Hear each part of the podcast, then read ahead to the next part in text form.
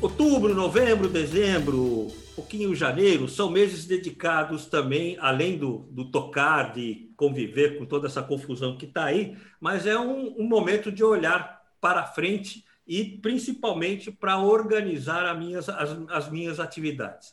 E se nós estamos olhando para frente dentro de uma visão empresarial, nós estamos falando do, da forma de tocar as coisas, tá? da nossa gestão empresarial.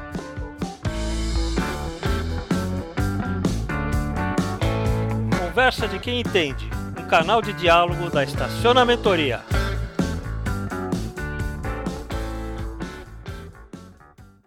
Olá a todos, bem-vindos a mais um podcast Conversa de quem entende da Estaciona Mentoria. Eu sou Aurélio Campos, diretor de marketing e inteligência da nossa consultoria, e estamos aqui retomando os nossos podcasts que deram uma pequena parada e revendo agora a forma de, eh, de, de fazê-los. Nesse primeiro novo momento, nós vamos falar uh, de um assunto que tem muito a ver com, uma, com a, a, época do ano, ou seja, estamos aqui no final do ano, onde olhar o que, que vem pela frente faz muito sentido. Todos nós estamos, ou no nível pessoal ou no nível profissional, muito dispostos a repensar, a olhar o futuro e ver as coisas. Então, a gente tá, chamou uma especialista nisso, uma pessoa que é uh, especializada em gestão empresarial, eh, principalmente na área de finanças, que vai nos ajudar a pensar sobre isso. O nome dessa pessoa é a Thaís Paveliski, tá? E eu gostaria que ela se apresentasse e de principalmente agradecendo aí a boa vontade e disposição dela de vir bater um papo com a gente. Tudo bem, Thaís? Oi, Aurélio, muito obrigada mais uma vez pela confiança e pelo convite de estar aqui com vocês. É sempre um prazer poder levar adiante esse assunto que eu mais amo falar, que é a gestão do negócio, principalmente voltada para a área de finanças. Eu que carrego um lema e uma bandeira na internet dizendo que você é seu negócio e que você tem que viver do seu negócio, e para que você viva do seu negócio, você precisa ter lucro. Então, é claro que eu uso aí uma gestão aplicada no teu negócio para que ele se reverta em lucro lá no final. E é isso, vamos juntos nesse bate-papo que vai ser show de bola. Legal. Muito bom, Thaís. Vamos lá. Eu gostaria só para a gente meio que dar as fronteiras da nossa conversa, que você falasse, dentro da tua, da tua experiência, como você entende que, se, que, que é o que se faz gestão empresarial? Então, conceituando aí a palavra gestão, né? A gestão ela vem de, um, de uma, um conjunto de atividades, um conjunto de ações que vocês têm que fazer para seguir em algum caminho. Então, ele requer aí planejamento, execução, análise, controle das atividades, principalmente das atividades financeiras, né, que é um, um dos pontos mais é, essenciais. E quando a gente fala de gestão, muitas pessoas veem na cabeça, principalmente a gestão financeira, porque é aí um tema muito mais disseminado. Mas a gestão como um todo é o ato de tornar o teu negócio muito mais competitivo e sustentável no mercado que você atua. Legal, quer dizer, de, de, verdade, de uma maneira até simplista, né? É o nosso dia a dia, é o que eu resolvo fazer, o que eu defino como prioridade, e aí eu acho que você tem uma, um, uma linha de ação que é muito interessante, que é o fato de que estas atitudes gerem é, é, a sustentação do meu, do, do, meu, do meu negócio, tanto a médio, como a curto, como a longo prazo. Certo, Thaís? Certo, isso mesmo. Bom, é, vamos lá. É, observando os teus clientes, observando o mercado, você, você é, é interessante a tua atividade, a tua experiência, porque você tem experiência tanto em grandes organizações como acho que pequenas organizações, né? Na, na maioria, na, na forma de, de, de, de, você ver, como é que as pessoas fazem essa gestão? Existe alguma alguma fórmula secreta ou o que, que, o que, que acontece aí que você entende que ajuda e, ou atrapalha? Certo, essa é uma pergunta muito interessante, Aurélio, porque uma das coisas que eu mais observo nos negócios é a gestão empírica, que eu chamo, né? Ou uhum. intuitiva. O líder está ali à frente da equipe ou à frente da empresa e ele, de forma intuitiva, vai gerindo o negócio dele. E muitas das vezes não se sabe nem para qual caminho está seguindo. Então, uh, ele pode usar aí talvez algumas alguns dados ou algumas informações vinda dos, do dia a dia dele, né, dos dias que passaram, né, ou do, de um passado muito próximo, para tentar fazer alguma análise ou projetar o futuro deles. Mas muitas vezes o que eu vejo são literalmente análises empíricas, ou com pouca base de dados, pouca base de informações, ou talvez nenhuma, né? É, quando a gente fala de ter uma boa gestão, um dos pontos que eu gosto de, de bater até bastante na tecla é ter uma metodologia para fazer isso. Não necessariamente precisa ser uma metodologia super rebuscada, mas manter um padrão dessa metodologia. Então, para que todos os meses ou todas as semanas, enfim, as análises sejam feitas da mesma forma porque de nada adianta você coletar informações.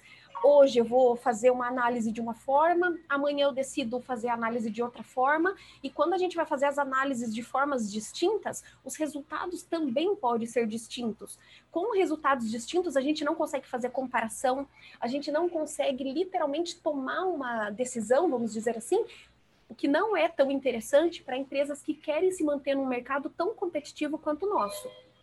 É, é, é, interessante quando a gente. Eu, particularmente, acho que você tem, tem toda a razão. O que a gente vê muito é a visão do fundador, a visão do dono influenciando toda a atividade e na cabeça dele está tudo resolvido e, e, vamos por aí. É, quais são os grandes perigos que se enfrenta quando você tem uma postura mais empírica dentro desse, desse é, como evolução do teu negócio? É, a tomada de decisão sem embasamento numérico, vamos dizer assim, né, sem, de, sem dados, sem informações concretas, pode levar aí a caminhos tortuosos da empresa e uma falta de gestão poderia levar até a falência da empresa, o que seria aí o caso mais catastrófico, né, de um negócio. então, é, então, quando a gente fala de, dessa gerenci, do gerenciamento de forma empírica, intuitiva, tem que tomar cuidado. Eu entendo, né, que a intuição ela vem mesmo para nos proteger ou até para nos alertar de coisas muito legais que podem acontecer. Entretanto, se todas as vezes você tomar decisão em cima de, né, dessas sensações, pode ser que te leve para caminhos muito diferentes daquele caminho que você projetou ou sonhou ainda que você não tenha um planejamento uh, por escrito ou projetado efetivamente, eu tenho certeza que você, na condição de líder ou de empresário, é, você já pensou ou sonhou como tua empresa gostaria de ser. Se você tem esse sonho, né? Se você tem essa visão lá do futuro para onde você quer chegar, você precisa tomar algumas ações no presente para que esse futuro chegue.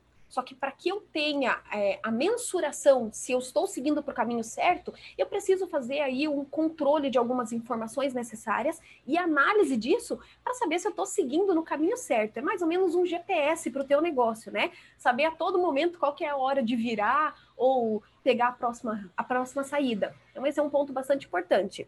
É, quando você fala de, de, de, de, não ser só intuitivo, significa, lógico, que eu continuo sendo influenciado pela minha intuição, porque ela é, é ela vem carregada com toda a minha experiência, com todo o conhecimento que eu tenho, só que só a intuição não é suficiente. É, é, é isso que você está tá falando, ou seja, não abandone o, o, o a, a, tua aquela, aquela, aquela, às vezes aquela sensação de que hum, isso aqui talvez não seja bom ou puxa esse é o caminho, mas vamos trabalhar também no, no dia a dia de forma estruturada, de forma lógica, de forma organizada. Essa é a linha, essa essa misturinha que funciona, Thaís. É, é, por aí mesmo. É, tem até um, um, tema que eu gosto muito de, de levar para os clientes, que é o seguinte: toda vez que a gente vai tomar decisão, eu sempre brinco né, com eles que a gente tem que tirar um, o coração um pouco da negociação, colocar ele aqui do ladinho da mesa e tomar a decisão ou pensar o mais lógico que for possível. Então a gente pensa com dados, com números e com a cabeça, né, literalmente. Óbvio que o coração, a intuição, vem para justificar todo esse porquê da gente existir, o porquê que a gente fez esse negócio, o porquê que a gente está à frente desse negócio, né? Então toda emoção, toda a parte de intuição, ela serve sim como um grande complemento. Porém, para tomar aí boas decisões, a gente precisa pensar de forma lógica ou o mais lógico quanto for possível, o mais embasado em números o quanto for possível, para que a gente tenha aí uma tomada de decisão mais assertiva. Uhum. Ou seja, o, a minha intuição não é um bom conselheiro, ele é um bom orientador nesse sentido. Ou seja, é, eu vou olhar os números, eu vou olhar a realidade, eu vou uh, entender o que acontece. Baseado nessa, eu vou escolher alternativas e talvez a intuição entre nesse, nesse momento de qual é a melhor alternativa para eu uh, poder trabalhar. É, é, nesse sentido que você que você entende Isso. também, Thaís? É, é isso mesmo, Aurélio. Eu sempre eu gosto até de falar que ele é o temperinho da, do negócio, né? Ah, Porque sem a, sem a emoção não, não faz sentido você ter um negócio, né? Então, as pessoas, a gente tem que lembrar, né, que o, o mecanismo de compra das pessoas deve ser sempre um mecanismo emocional. A gente usa a razão para justificar a compra que a gente fez. E eu entendo que isso é a mesma coisa no negócio, né? A gente usa a intuição ou essa emoção para temperar tudo aquilo, ou saber, puxa, será que esse vai ser um bom negócio? Não me sentir confortável em fazer essa negociação, não sei se é aquilo. É, eu sou uma pessoa muito intuitiva, então eu concordo sim que ela vem para temperar tudo isso. Porém, a tomada de decisão, o bater do martelo, ele tem que estar tá pautado e embasado em números. Afinal de contas, sem números, sem dinheiro, nosso negócio não é rentável. Se meu negócio não é rentável, talvez aí a gente não tenha um negócio, né? A gente tenha um, um passatempo ou tenha um trabalho mas levar em consideração que para ter um negócio ele precisa ter rentabilidade, sim, a gente precisa estar tá pautado nisso, mas essa intuição vem como um temperinho extra aí para as nossas negociações, né? Legal. Eu queria falar de um, de um, de um, de um tema agora bem. É, pegar um pedaço dessa, dessa parte da, é, da gestão que tem a ver com planejamento estratégico. Ou seja, é, eu posso tocar o meu dia a dia, mesmo de forma muito estruturada, mesmo organizado, com, uh, com processos bem, bem definidos, mas só olhando o meu presente, ou posso, baseado no meu passado, projetar o meu futuro e a partir daí executar o meu, o, o meu presente. É, você entende que essas duas coisas são é, possíveis de acontecerem? É, qual seria a, o, o melhor uh, uh, o melhor dos mundos aí em termos empresariais. Isso é bem legal de, de colocar em pauta, Aurélio, porque assim, a gente não consegue tomar uma decisão de futuro sem literalmente olhar o que performou, ou seja, o meu passado.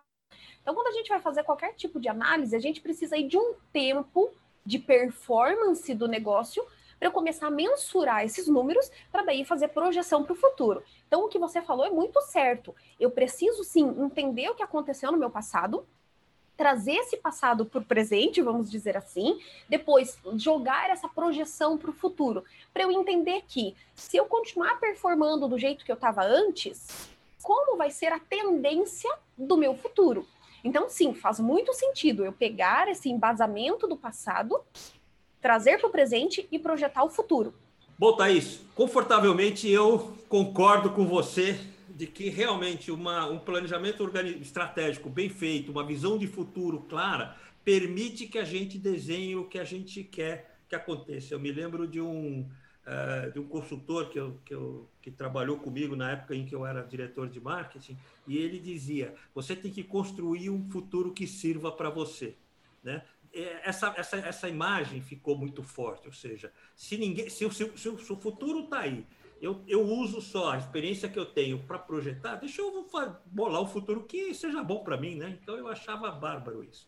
Tá? Então, estamos, estamos empatados, eu concordo com você. Agora, tecnicamente, o que o que está por detrás, o que, que apoia essa tua, eh, essa tua escolha, essa tua definição?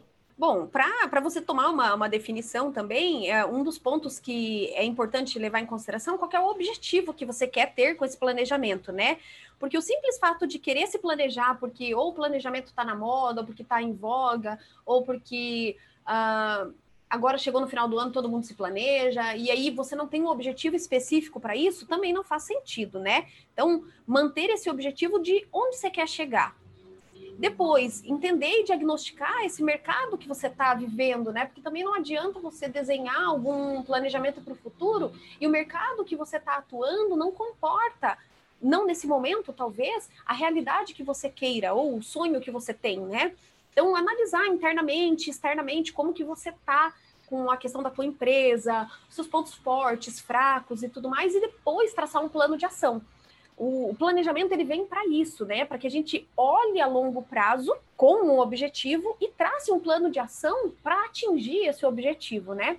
E aí, um, um caminho muito interessante para a gente falar disso, Aurélia, é o seguinte: se eu tenho um planejamento de futuro, né? Eu tenho uma visão estratégica aí do meu negócio, talvez a longo prazo ou com objetivos gerais que a empresa tem.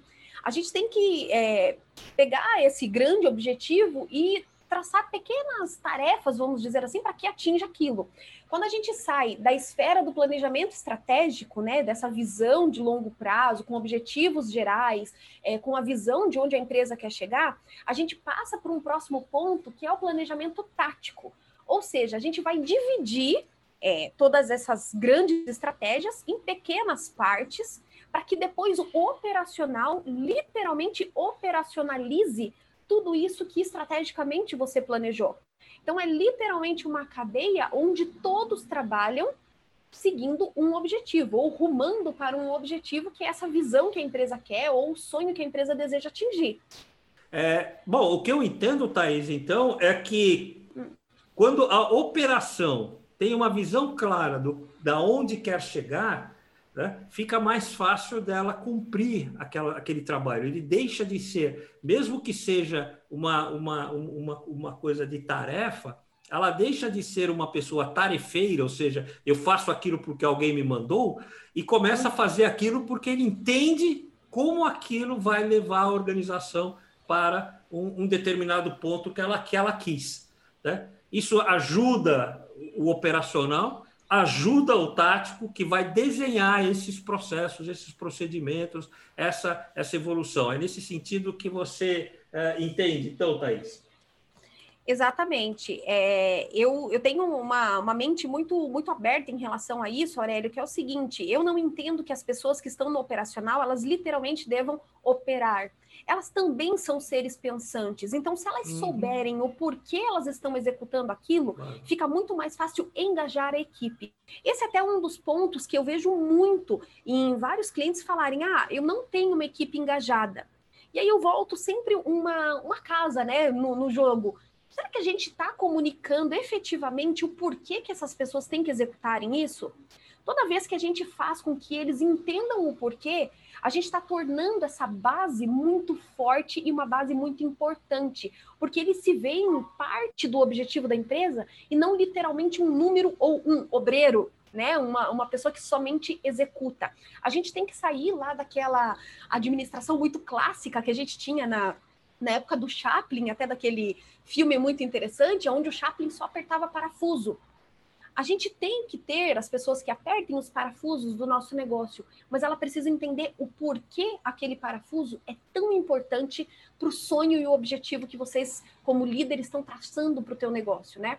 Muito bom, Thaís. Eu acho que a gente conseguiu chegar aqui falando de alguns assuntos bem importantes num tema tão amplo como gestão empresarial. Mas o objetivo era esse, era levantar uma, essa, é, essa discussão, levar umas pessoas à reflexão, e com certeza a gente conseguiu isso. Então, eu gostaria de, primeiro, agradecer de novo a tua boa vontade, a tua disposição, a tua, essa tua a facilidade com que você compartilha o teu conhecimento e deixar aberto, então, para os teus agradecimentos e seus comentários finais. Eu que agradeço mais uma vez a oportunidade de estar aqui levando esse assunto tão importante, principalmente para os líderes que enxergam, às vezes, a gestão empresarial como um bicho de sete cabeças, quando, na verdade, não é tudo aquilo. Tem uma frase que eu gosto muito de falar, né, que a administração ela é muito mais um ato de disciplina do que um ato de complexidade. Então, inserir aí alguns alguns bons hábitos, né, hábitos saudáveis na gestão do teu negócio, vai fazer com que você consiga ir muito mais adiante e muito se aproximar muito dos objetivos que você traçou. E aí, para finalizar, Aurélio, eu gostaria de deixar duas perguntas aí para os nossos queridos ouvintes, né, é, sobre uma reflexão. Será que você está conseguindo usar todo o potencial de entrega que a tua equipe está dando para você? E uma outra questão, Será que a gestão que você está tendo está levando você para onde você quer e para onde você sonha? Esses são os dois pontos de reflexão que eu gostaria de deixar aqui para vocês hoje. Olha, Thaís, eu vou, comentar, eu vou dizer para você que se as pessoas que nos ouvirem, algumas delas vão, não vão dormir pensando nessas, nesses dois questionamentos que você colocou. Acho que, foi, é, que foram cirúrgicos e importantes no nosso processo. É, muito obrigado, então, Thaís. Foi um, de novo, foi, né? A gente já fez uh, alguma, alguns, alguns, alguns papos juntos, isso é, é, é muito interessante. Queria agradecer, então, a audiência da, das pessoas que, que, nos, uh, que nos assistirem, que uh, para que não percam nada da nossa atividade, nós temos uma atividade bem intensa no que diz respeito a publicações, a divulgação de pensamentos. Então, se, se inscreva em nossas redes. E eu gostaria de fazer aqui uma pequena propaganda. O nosso último uh, produto foi, é um produto chamado Um Minuto que são textos pequenos de áudio, de curtas reflexões sobre grandes temas. Procurem aí nas nossas redes sociais pelo hashtag Um Minuto. E se você quer ter um negócio mais rentável através de uma gestão descomplicada para o teu negócio, me procura nas redes sociais, arroba Thaís Paveliski. Eu vou ter o prazer em te ajudar e entregar para você a melhor alternativa para você passar a viver do negócio que você tanto ama. A todos, muito obrigado.